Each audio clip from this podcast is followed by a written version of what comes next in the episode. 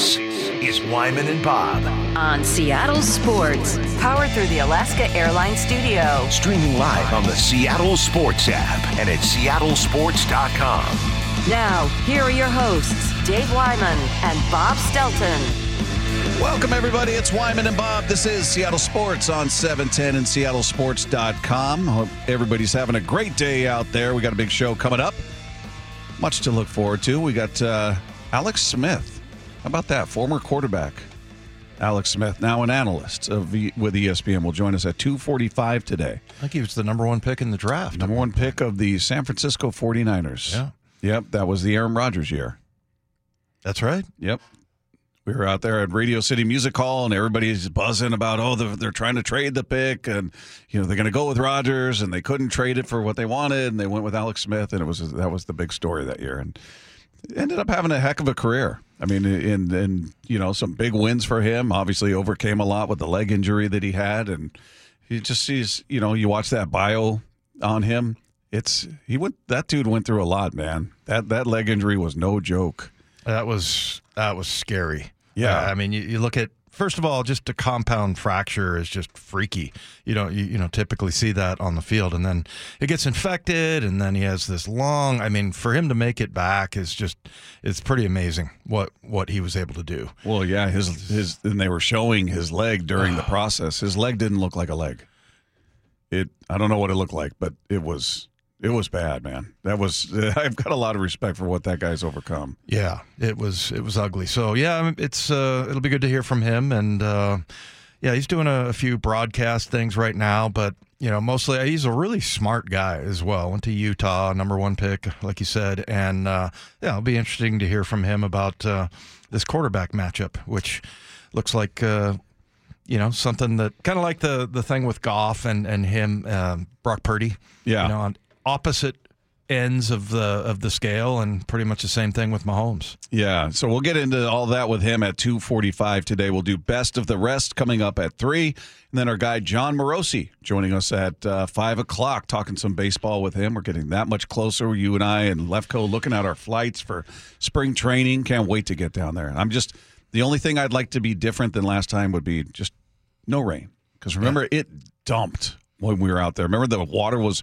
running down the pole and the, we had the cords plugged in and Lefko was running over there trying to figure out a way to keep us from getting electrocuted. It was it rained pretty hard the first couple days we were there. Remember that? Yeah, we And needed. then yeah, Matt was back here too, and he goes, "Hey, you guys aren't sounding very good." I go, "Yeah, we're trying to stay on the air and not get that's soaked."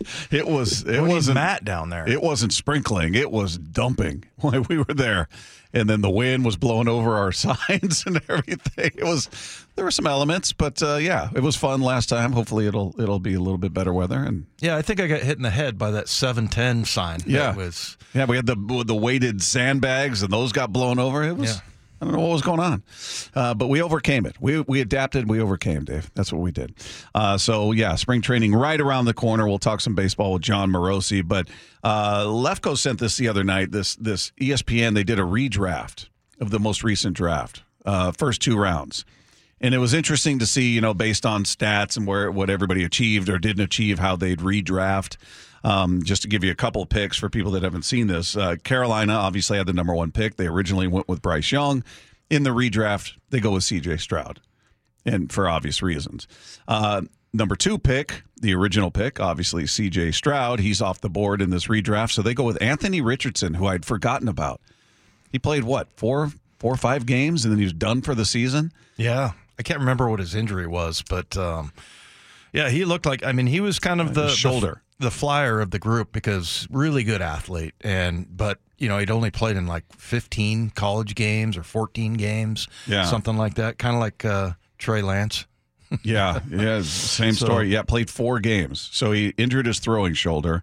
Uh, but we saw his talent during the four games he played. So yeah, he was he was there and gone pretty quickly. But he he goes number two in the redraft. The Cardinals pick at number three. They keep the same. Will Anderson Jr. Uh, that stays the same. The Colts had the fourth pick. They went with Richardson. Obviously, he moves up in this redraft. Puka Nacua. How about that? Number four overall based on his season. And wow, top five pick. Unbelievable. Yeah, and there was, you know, there was some talk about him. I think in the later rounds for uh, for the Seahawks, and you know there was some some disagreement I think on you know whether or not he would he would make it in the NFL. But it's just that's that's one of the the really good. And I always every year with when the draft takes place, it's the question for me is always what's more fascinating, a guy like that that doesn't get drafted until the fifth round or whatever, or is a free agent and he makes it, or the top 10 or 15 pick that just totally washes out. And it just it's just fascinating to me that, you know, that's that's what makes that being a general manager. And we always joke about how people, you know, when you have like a good um, fantasy football team that oh, I could I could be a general manager. like the biggest mystery I think maybe in, in sports, other than like which pitch is coming, and that's why that's so despicable that uh, the Houston Astros knew that that was coming. But Yeah. other than that, I think it's can this guy play at the next level? And I think especially in football, it's it's more than any other sport, just because you know there's so many different ways you can you can make a play and there's so many different body types and, and really what it comes down to a lot of times is just your grit you know Yeah. and how, how much can you stand how much misery can you stand basically How much can you tolerate? yeah Yeah, it's it's interesting, and people can go through this. I'm not going to read every pick, but just getting up to the fifth pick, where the Seahawks went with Devon Witherspoon uh, in the redraft, they go with Devon Witherspoon, yeah which tells you that's a success. He was, I'd say, without question, the best player on defense, maybe the best player on your team. who He's made that more plays He was he was outstanding. John and Pete nailed it. They Yeah. nailed it. And and the only other one I was really really um, sort of curious about because you know he was a possibility here, he was a possibility elsewhere, and he got he got passed by a couple of teams was Jalen Carter. Got picked number nine by the Bears. They they still have him at number nine now. He went to Philadelphia. The Phil- Philly traded up in that spot, but they still have him going at 9 Mm-hmm. So curious to see if that changed at all. But yeah, so you, you guys can go through that, check it all out. But good to see Devon Witherspoon in a spot where I think initially we looked at it and said, yeah, he looks good on tape. That wasn't really what they needed, so to speak. I mean, Riq Woolen was coming off a, a tremendous year. You're excited about the potential of, of Tre Brown being healthy and Coby Bryant, and and you, you still have Mike Jackson there. It didn't feel like the most pressing need No. in terms of position, but as you've talked about, others have talked about, their philosophy over there at, at Seahawks headquarters is you take the best player available, regardless of need. You're not drafting for need. You're just saying this is the guy we've got rated the highest that's still on the board. He's available when we're picking. We're taking him. Yeah, and I'm not entirely sure of how far that goes. Right, as far as in that, that's the the big mystery. You know, during during the draft is are you going to take the best available player, whether it's you know somebody you don't need, or you know, and I think it seems to me what the Seahawks tend to do is if it's a, a player of need but it's not on their list, they're going to trade back. You know, and and think maybe they can get him a little bit later. And you know, and trading back, I mean, I know that a lot of people don't like doing that, but you know, sometimes you you pick up a guy like DK Metcalf. They actually traded up for him, but but you know, you uh, you look at like Deebo Samuel and and some of these other guys, and Puka Nacua, great a great reminder that sometimes you can find a, a a gem in the rough, and that's definitely what he was. He wasn't. I don't think he was rated in the top three or four rounds by anybody, and so yeah, that's and I think there's that balance with John. I think he ultimately, you know, and if I had to guess based on watching what he's done over the years, like eighty percent, it's yeah, we're going to take the best available player, but. I think there are other times where sometimes the coach comes in and goes, "Hey, what are we going to do at this position?" You mm-hmm. know, and I, I don't think that that's what's going to happen this year. And I think if it did get to that, they're probably going to trade back and try to get you know players that other because nobody, not everybody is evaluating talent the same. I mean, these guys all have different ways of looking at it, and you know, Schneider just seems to have a knack for taking a guy, and that that's what the number five pick was just so interesting to me because you mentioned all the players that they had, so they definitely were not drafting for need, and then he's an undersized player, and yet he went out and made a bunch of really big hits and big plays and sacking the quarterback. He could play in the box. I mean, And it he- turns out they did need him. because Riq did not have a good year. Right. And Tre Brown, I don't I don't know what they think of him. It's uh, I'll always revert back to what you say we're not watching practice. We're not out there. So something's not happening there. Something's not connecting there. Well, and the other thing I like to say is that players don't just become crappy overnight. There's just no way. I mean, how do you go from Riq Woolen's year that he had his rookie year to to that? I, I just feel like it's you know hopefully coaching will help him a little bit and Yeah. you know playing more man to man defense, being more aggressive, things like that. I felt like he was confused, like a lot of the defense was last year. Uh, one one more on that list, by the way, on the redraft at twenty. Obviously, the Seahawks went with with JSN, Jaxon Smith-Njigba. Uh, in this redraft, they've got uh, the twentieth pick being uh, your guy from the from the Rams, who came up with what nine sacks from the interior. Kobie Turner out of Wake Forest. They've got him going at number twenty. Now, looking at that, do you do you look at that and go, knowing what we know now, if I could go back and do this, would you change that pick? I don't know that he would have had that much success with the Seahawks. You know, Yeah, I mean, you, well, I- you don't have the threat of Aaron Donald, you know, occupying two, sometimes three guys out there. Exactly. And, you know, they had another guy named Byron Young who is part of the redraft, who is a really good linebacker that, you know, i- is part of it. So I don't, I don't know that that would have been, but he is certainly one of those players. I mean, this guy was drafted in the third round. 89th overall, and they have him at number 20. So, but I mean, if you just look at their numbers and how they performed, um, is he built for the long haul? I don't know, but the nine sacks, 57 tackles, eight tackles for loss, 16 quarterback hits, pretty amazing for a third rounder. And, you know, for the Rams, I just remember looking at their draft last year and they had just a ton of picks. They had something like 15 or 16. And of those 16, at one point, I counted 15 had made the roster. And I was like, wow, these guys are going to be light, you know, as far as experience goes. And it turned out a couple of their, their, uh, you know, late round draft choices like Byron Young and, and Kobie Turner turned out really good. Yeah, uh, just two other spots where the Seahawks picked number 37 overall. They took Derick Hall in the redraft. They've got wide receiver Tank Dell going there, who went in the third round to the Texans, uh, ended his season with an injury. Uh, and then uh, number 52, that's where they took Zach Charbonnet. Uh, in the redraft, they've got linebacker uh, Byron Young that you brought up. Rams took him in the third round originally. So that's that's the spots that have been altered in the redraft. But as far as best available versus position of need, we look at the Seahawks right now, and I think you and I both agree the biggest position of need as it sits right now is linebacker because none of those guys are signed. I don't know who's coming back. You you you think Jordan's coming back? Maybe he doesn't. You never know what happens. So right now, you don't have Bobby, free agent. Jordan, free agent. Um, Devin Bush, free agent. So who are your linebacker? That feels like the most pressing need. Now, let's play the hypothetical. They're at 16.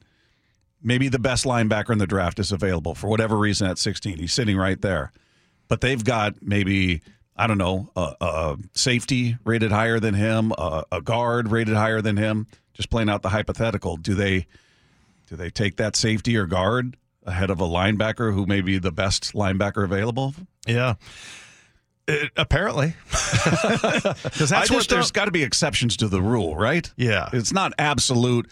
No matter what, even if it's a, a running back, we've got a stable of running backs, but the best player, our highest rated player at 16, is sitting there, and it's a running back. Even though we desperately need a linebacker, we're going to still take that running back. I'll tell you what. You look at like offensive coordinators, and you see on their on their grease board, and they've got all these plays and everything. I, I think this is like times ten with uh, with their board that they have. They have an entire wall that is you know their draft board basically, and nobody can go in that room and and look at it and you know see where uh, where they have guys ranked. Except for Stink, he could go in there. yeah, he probably could. Yeah. uh, yeah, Mark Schlereth, who gets treated like a king every time he comes out here. But yeah, and I, I think that there's there's some kind of a formula where I think I think most of the time John is very sure about who he's going to pick and and has a plan and like okay, if we get to that point and we don't have a linebacker here that we think is worthy of a 16th pick, then we're going to get it another way and have a plan B for that.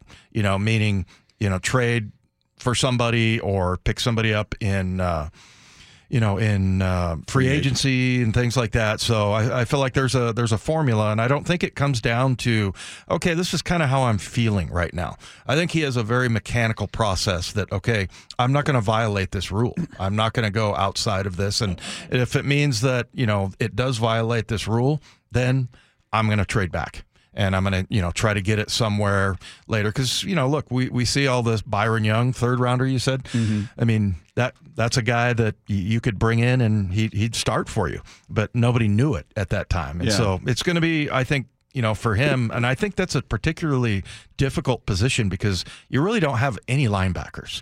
I mean, no offense to Jon Rhattigan's a good player, no question, but really he's like a special team guy. And Nick- Bellore. Nick Bellore is the other guy.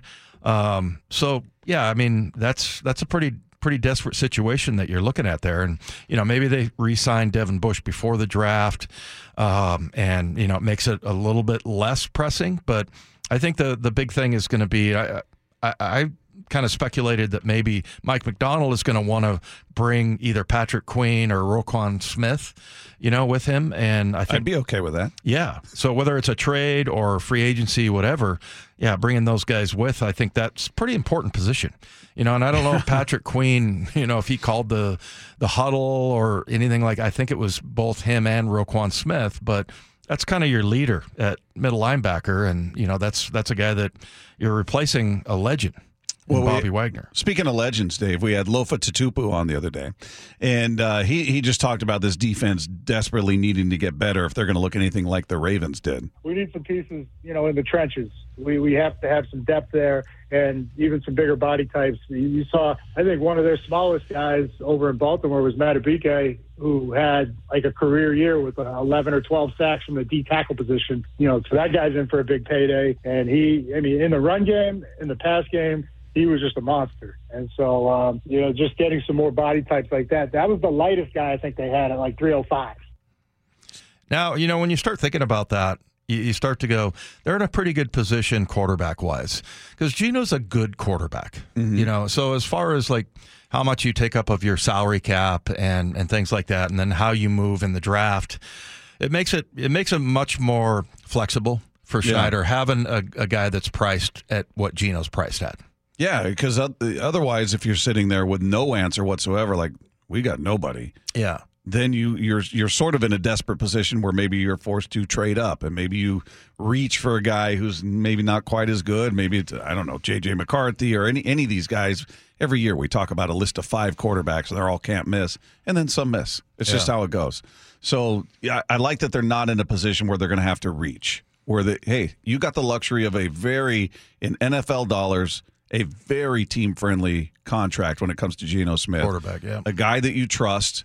Yeah, he needs the right, you know, situation around him for him to truly find his peak. He's not Mahomes who can create the way Mahomes can when a play falls apart. He's not that he's not that caliber, but he's a guy if you give him the time and and and uh, the protection, he's going to find the open man. He's Yeah. he's not he's the least of your problems right now. The other guy too, I would mention is is this the third year of uh, DK Metcalf's contract, or is this the second? I I thought they got a total steal uh, of a deal with with him when they signed him because it was a three year deal worth I think seventy six million dollars, and you know for him. I just think he is a playmaker. He's a guy that they, they really need to utilize a lot more than they did last year. I've been complaining about that a lot this offseason about how many times I'm like, just uncork it, man.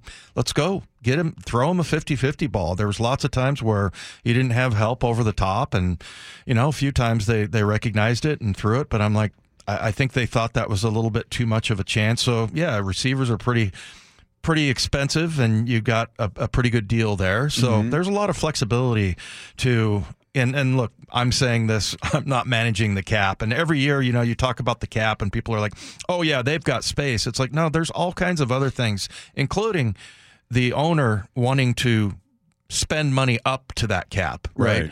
And then there's lots of things like um, incentives and you know future uh, trades and things like that, where you want to keep some some flexibility there. Yeah. But to me, I mean, I'm just looking at on on the offense, and your two big stars are are really probably Geno and DK. No offense to Tyler Lockett, but you know, uh, fairly reasonable, um, you know, team friendly contracts with those two guys. Hey, a reminder the 89th Sports Star of the Year Awards are coming up February 15th, and KJ Wright is this year's host. Seattle Sports will be there as well to celebrate the biggest sports stories and athletes of 2023. You can find tickets and info at seattlesports.com slash events. Let's take two. Albert Breer reported earlier today that the Browns are hiring former Seahawks offensive line coach Andy Dickerson to the same position in Cleveland. And the Mariners have uh, claimed a guy named Canaan Smith-Njigba off waivers from the Pirates. You might be able to guess the relation. He's the ol- older brother of Jaxon Smith-Njigba. I remember talking about that during the season. Saying, Yeah. oh, yeah, he's got a brother that plays for the Pirates. He ended up playing in what, 20, Handful 30 of games, something No, like I, that? I think less than that. Yeah.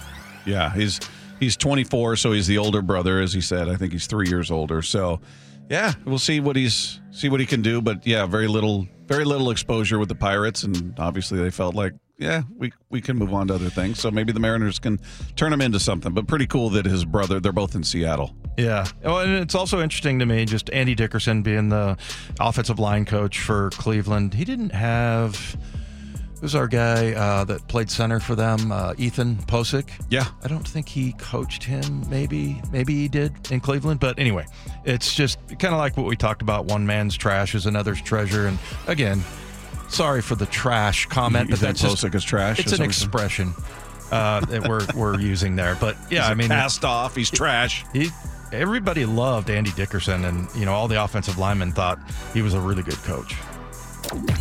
Well, we had heard that the Giants blocked the Seahawks from talking to Mike Kafka about their offense coordinator job. And today, the Giants announced that they're promoting Kafka to assistant head coach to go along with that OC role. It's because of his dynamic personality. That's clearly what it is. And and we talked about this much like college coaches that start, you know, they're in the position to be courted by these other programs. All of a sudden, you're hearing about this brand new extension they received from their school, mm-hmm. making a ton more money. And we, you know, we've seen it in a couple cases with these coaching candidates that didn't get other jobs are now making more money. Well, and then, you know- retitled in this case. Yeah, exactly. And throwing the assistant head coach, that's just that helps. You know, that helps guys the, the next time around that he's the assistant head coach. And I don't know if they check on like how many details of the head coaching job are you assisting with? like, Yeah. you know, what are you? Is that just a, a title to get you a job the next year or two? Or because Pete was always really good at, about that. That he was he wanted to promote his guys. He wanted his guys actually I don't think he wanted him to leave, but I think he he was he took a lot of pride in promoting other coaches, which uh, which I thought that was a very cool thing about Pete. All right, Take Two is brought to you by Swedish Cyberknife. Treat prostate cancer with Swedish Cyberknife. Swedish.org slash cyberknife prostate. Coming up, we have another name in the mix for the Seahawks offensive coordinator job, and it would have quite an impact on this offense. We'll get into that next with Wyman and Bob. This is Seattle Sports on 710. Wyman and Bob Powered through the Alaska Airlines Studio. on Seattle Sports and the Seattle Sports app.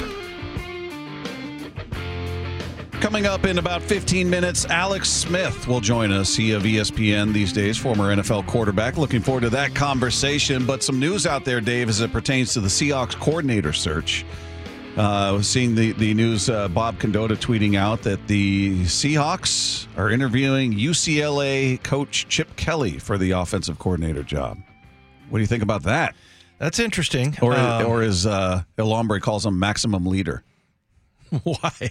because he would when he was in Philly ran the show, ran ran everything like you know, oh hail to the maximum leader. Is that right? Yeah, I don't I don't think it's a compliment, but um, Yeah. yeah, I don't know. He's he seems to be polar a polarizing figure. Some people think he's an offensive genius and he's a perfect guy for this offense or any offense, but as a head coach, maybe he's not the right guy. I don't know. But where are you at with Chip Kelly? Yeah, I, I don't know what it is about him that I I just I look at him and I go, I for some reason I don't, I don't think I like that guy. I don't think I like his face. Yeah, I don't know. I I think it's interesting. I was just looking up some of his numbers, and the last time he was an offensive coordinator uh, was 2016 with San Francisco, and they were number 31 in yards and number 32 in the pass, and then they were number four uh, running the ball.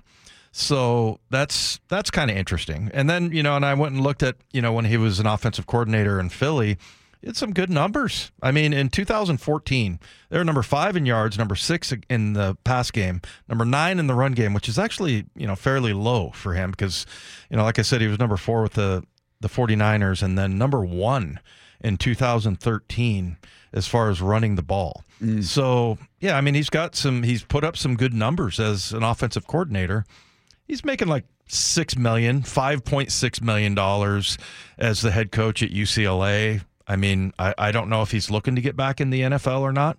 It seems like a pretty sweet job though, UCLA, and you know, I I Not feel a like, lot of expectation out there. It seems like you can kind of just do your thing. Everybody's like, cool, dude. yeah, that's right. Everybody says, dude. Yeah, by the way, he, he doesn't seem to be popular amongst the people that responded to Bob Condotta's tweet or some of the texters. We just got a all caps hard pass on Chip.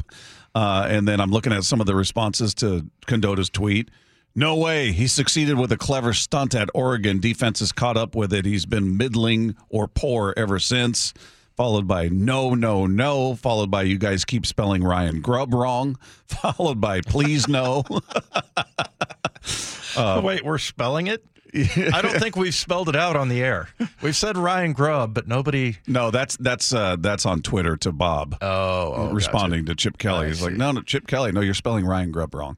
um, so it seems to be a kind of a consensus. Just looking at the remarks to his initial tweet, they they uh, not a lot of excitement Yeah. around that one. Stop me if you read this one, Bob. It worries me that they they're even interviewing him. Did you read that one already? No, I don't know why that is. Um, and I'm I kind of feel the same way. I think, and I think we'll talk a little bit about Lefko's guy uh, later, his favorite head coach for the Tennessee Titans. But um, he kind of came off as he kind of comes off as the smartest guy in the room. Like he he comes in and you know it's like maximum leader. this is what we're doing and but yeah no i mean look if he can make the offense go and communicate you know what if what if uh, you talk to Geno and he's like oh i love chip kelly i'm like okay all in all in. But yeah it's just interesting looking at some of his numbers and you know and i think harbaugh went and he's the one who just hired uh, greg roman. And I, I don't know if he's crossed paths with him but greg roman has an amazing running game he he really does. He he was in Baltimore and he's just wherever he's gone, they've been able to run the ball. He was at Stanford and they just always seem to overwhelm people at the, the point of attack and have more blockers than there are defenders. He has ways of squeezing it in and you know, and I think that's the fact that you know, Philadelphia was the number one run game in 2013. I was a long time ago, but the fact that he concentrates on the run game, I think, would be would be really a, a good thing. That's something that you know that's that's been missing from the formula up here to go along with good defense. Do you think? Do you look at him as a gimmick guy? There was that. I I read that one. Oh, he got away with that cool trick at Oregon, and ever since then, people have figured him out. I think when he got to Philly, didn't they go like super up tempo? Wasn't that their thing? Like they were, they ran an inordinate number of plays mm. compared to every other team in the league. Yeah, I, I seem to remember that. I, something along those lines. But I, don't know if he's a gimmick guy. I, to be honest, I paid zero attention to what he's done at UCLA. He's not been a story there. Um, I don't know what his offense is like versus other offenses in the Pac 12 or how he's fared. But I, I don't blame John for speaking to anybody. Uh, the more the merrier. Like we talked about with the head coaching job. That to me is hey man, you don't you don't know what you're going to find. You might look at a guy and go, eh, he's probably not a fit, but let's talk to him. And then all of a sudden, you get out of that meeting and go, he blew me away. I did not expect that. I mean, you, you you have to kick the tires on anybody that you feel is credible and anybody you feel can make this team better. You better talk to him. Yeah, It may not be a fit, maybe not, but top, why not? It, it costs him nothing. It, it doesn't do anything in a, in a negative way unless you're holding up hiring this guy that you really like because you got to have this Chip Kelly conversation. All right, then maybe, but I don't. That doesn't seem to be the case right now. Well, and I think in a lot of ways this is tougher for for Schneider. I think than than it is getting the head coach. I mean, he seemed to really know what he wanted and who he wanted, and he got the guy that that he had on his list. And now, you know, this is this is pretty important. Hiring these assistants and finding guys that will will fit in. You know, with uh, like we kind of determined Harbaugh probably not a good fit just because you know Schneider is wants to kind of you know have a little bit more control. And i guess it just seems to me like chip kelly coming from a head coaching job that he's probably going to want more you know but maybe that's what mike donald mike macdonald wants. He's Yeah. like i need somebody to just take care of the offensive side of the ball. But yeah i mean there's been a few things where people have and you know you got the the texts here from people just remembering that, uh, yeah, he just seems like a guy that thinks he knows everything and it's going to be his way or the highway. Next time we have El Hombre on, we'll have to ask him about him, why, Yeah. why he calls him maximum leader and Right. all that. But uh, and people are reminding us that Grubb uh, said he's the new OC at Alabama. I know that I was reading the comment from people responding to Bob Condotta's tweet where they said you're spelling Ryan Grubb wrong. That was there, but yeah. Mm-hmm. Bob also tweeted out a little bit ago that uh, Grubb, who was under consideration by the Seahawks for the offensive coordinator position, uh, publicly said today he's the new OC at Alabama. So that feels like that's put that one to bed. To me, I, I just the one, and I always think of Greg Roman. Greg Roman, he's another guy that is kind of a jerk. He was the guy that uh, yelled out "Merry bleeping Christmas." Oh, yeah, in the press box. Yeah. Yeah, I was there for that. Our guy Danny O'Neill went after him and was like, "Hey, who, who, said, that? Yeah. Yeah, I just want to know who said that. That the, the funny thing about that, it was really loud and the entire press box turned around. Everybody's Is that right? doing what Danny Who was that? yeah, Who was that? Because they, they yelled it. right. Well, Yeah. and that's when he was coaching for uh, for Harbaugh. Yeah. But I've always admired so anybody that they bring in as an offensive coordinator, I just I hope it features the run because he was just he was just awesome with that. I mean, I know when he was in Baltimore, you had Lamar Jackson who was like a running back and so basically you're playing against 11 guys in the run game mm-hmm. instead of 10 where the quarterback hands it off and he's a dead player. And so they they did have that, but it did the same thing at Stanford with motion and, you know, lining up big guys in the backfield and having a fullback who I think was a slash defensive tackle.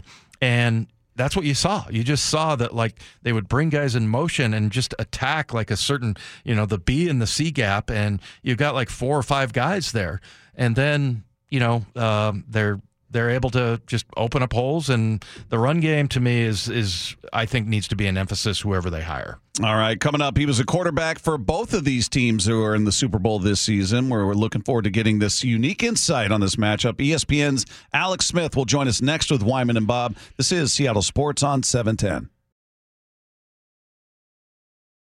Wyman and Bob Powered through the Alaska Airlines Studio. on Seattle Sports and the Seattle Sports app. Hoping to catch up with Alex Smith of ESPN here momentarily.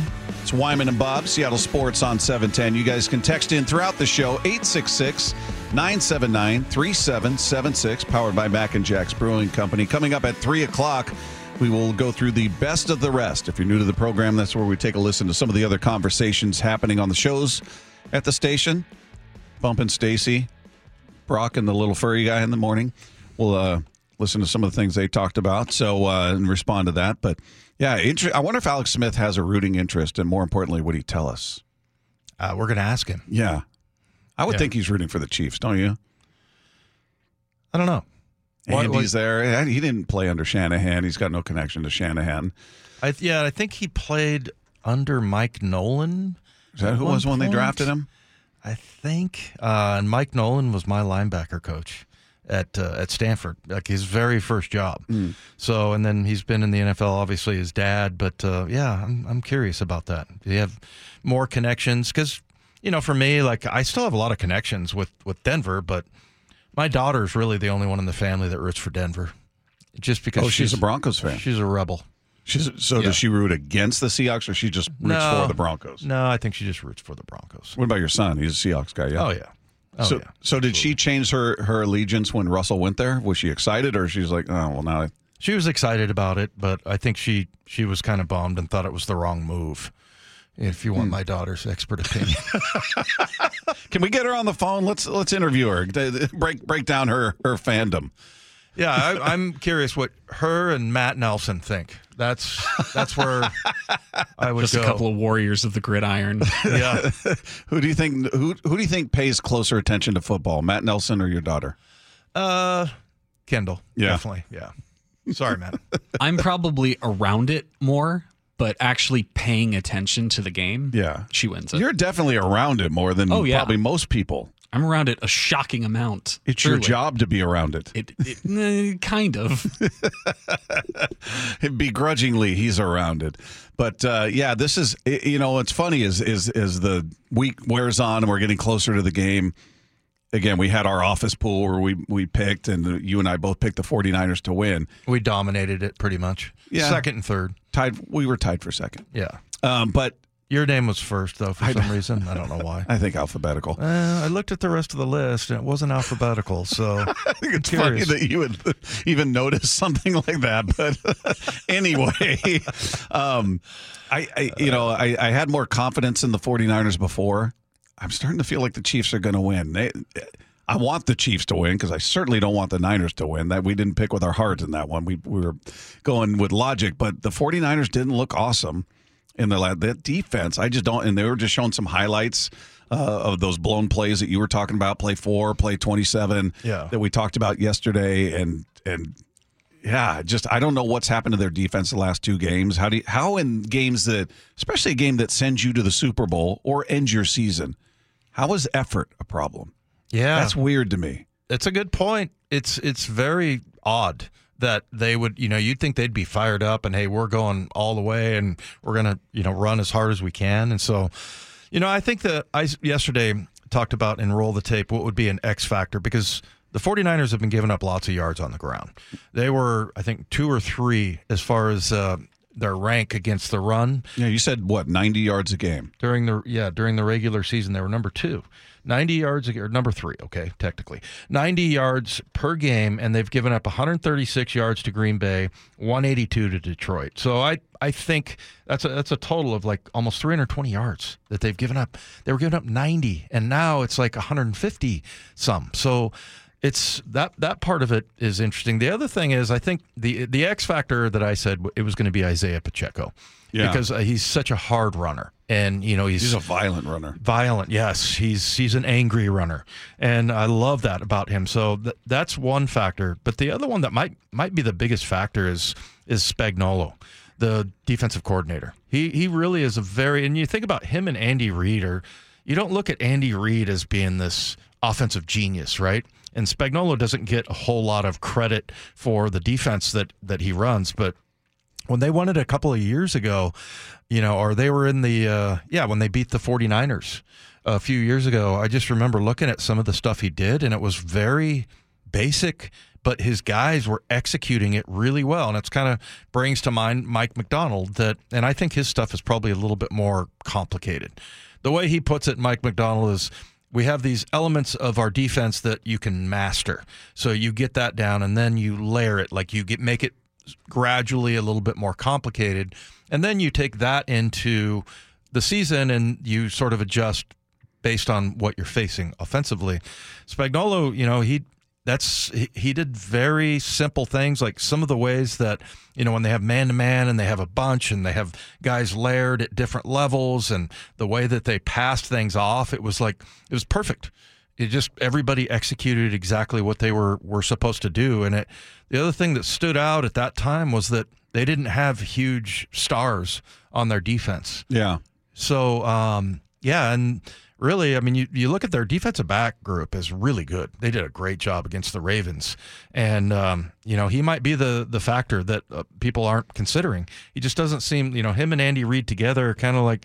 eh, you don't really know, you know, who the coaches are, but Kyle Shanahan and Steve Wilks and DeMeco Ryans and all these, you know, hotshot guys. These guys are kind of understated, but it's very old school, and I think you know he might find a way to, to shut down that that offense of the 49ers and confuse Brock Purdy a little bit. Yeah, it's amazing the defense of the Chiefs has become such a story because that's a team that with Mahomes, it's built on offense and his his sorcery back there. You know how he just makes something out of nothing. He's throwing with his left hand. He's throwing as he's falling to the ground. He's just he's just been a wizard back there, and and everything. The storylines are all built around him and Kelce and that offense and Andy's this offensive mind and and it's the defense that's been dominant this year. Their offense struggled for the majority of the year, especially by their standards.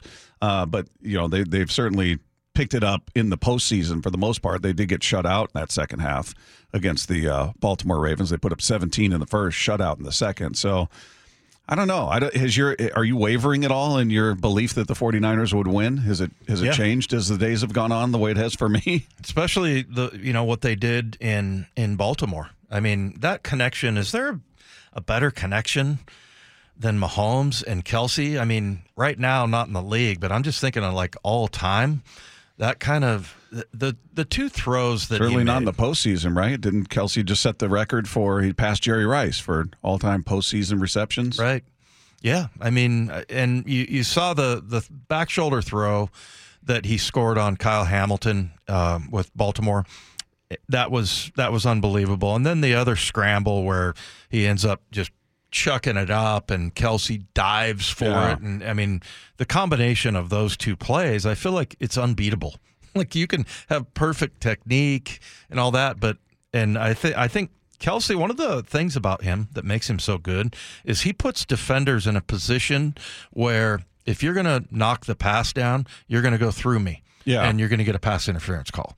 So he, I feel like that's just, it's all about, and, you know, to, to answer the, the big question about what is it with tight ends, it's always been baffling to me that, like, you're a big guy, you can outbody guys, but not that much and you're not that fast and you know bigger guys aren't supposed to have you know these great hands and everything but i think more than anything it's about positioning your body. Kittle does a really good job with that as well where it's like if you want to knock this pass down you're going to have to you're going to foul me Yeah.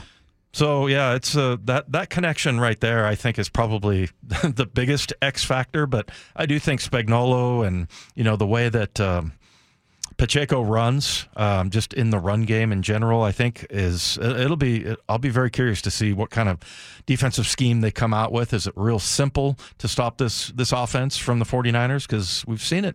You know, we've seen teams make them look bad. Yeah, it's. I can't wait for the game, but it's just interesting how my as the days have gone on. I'm like, I don't feel so confident about that 49er pick, and that's one I want to be wrong on. I want the Chiefs to win. I am Yeah. openly rooting for the Chiefs. There should be no gray area there, but I'm starting to feel like, yeah, I think they're going to win. Now, maybe I'll be wrong, but we'll we'll see what goes. I'll be on. rooting for the 49ers, Bob. Yeah, well, that's your team. because then I'll win the uh, the pool, and I'm just going to make sure Kyle knows that you want Kansas City to win, even though you picked San That's right. Francisco. You That's can't right. win the pool. That's going to dis- Remember, discount you. You already lost. The Well, pool. I know that Mora Mora's the expert. Sorry to bring you down from that. Yeah. Didn't want any false hope. Uh, it's just between me and Bob. why, why, why is uh, I'm I- the winner of us. any any word from the winner of us? Alex Smith? Did he uh, check in? He has not checked in yet. Okay. He's waiting until uh, we're in a break, probably. and then say, "All right, I got five minutes. Yeah. Let's go right now."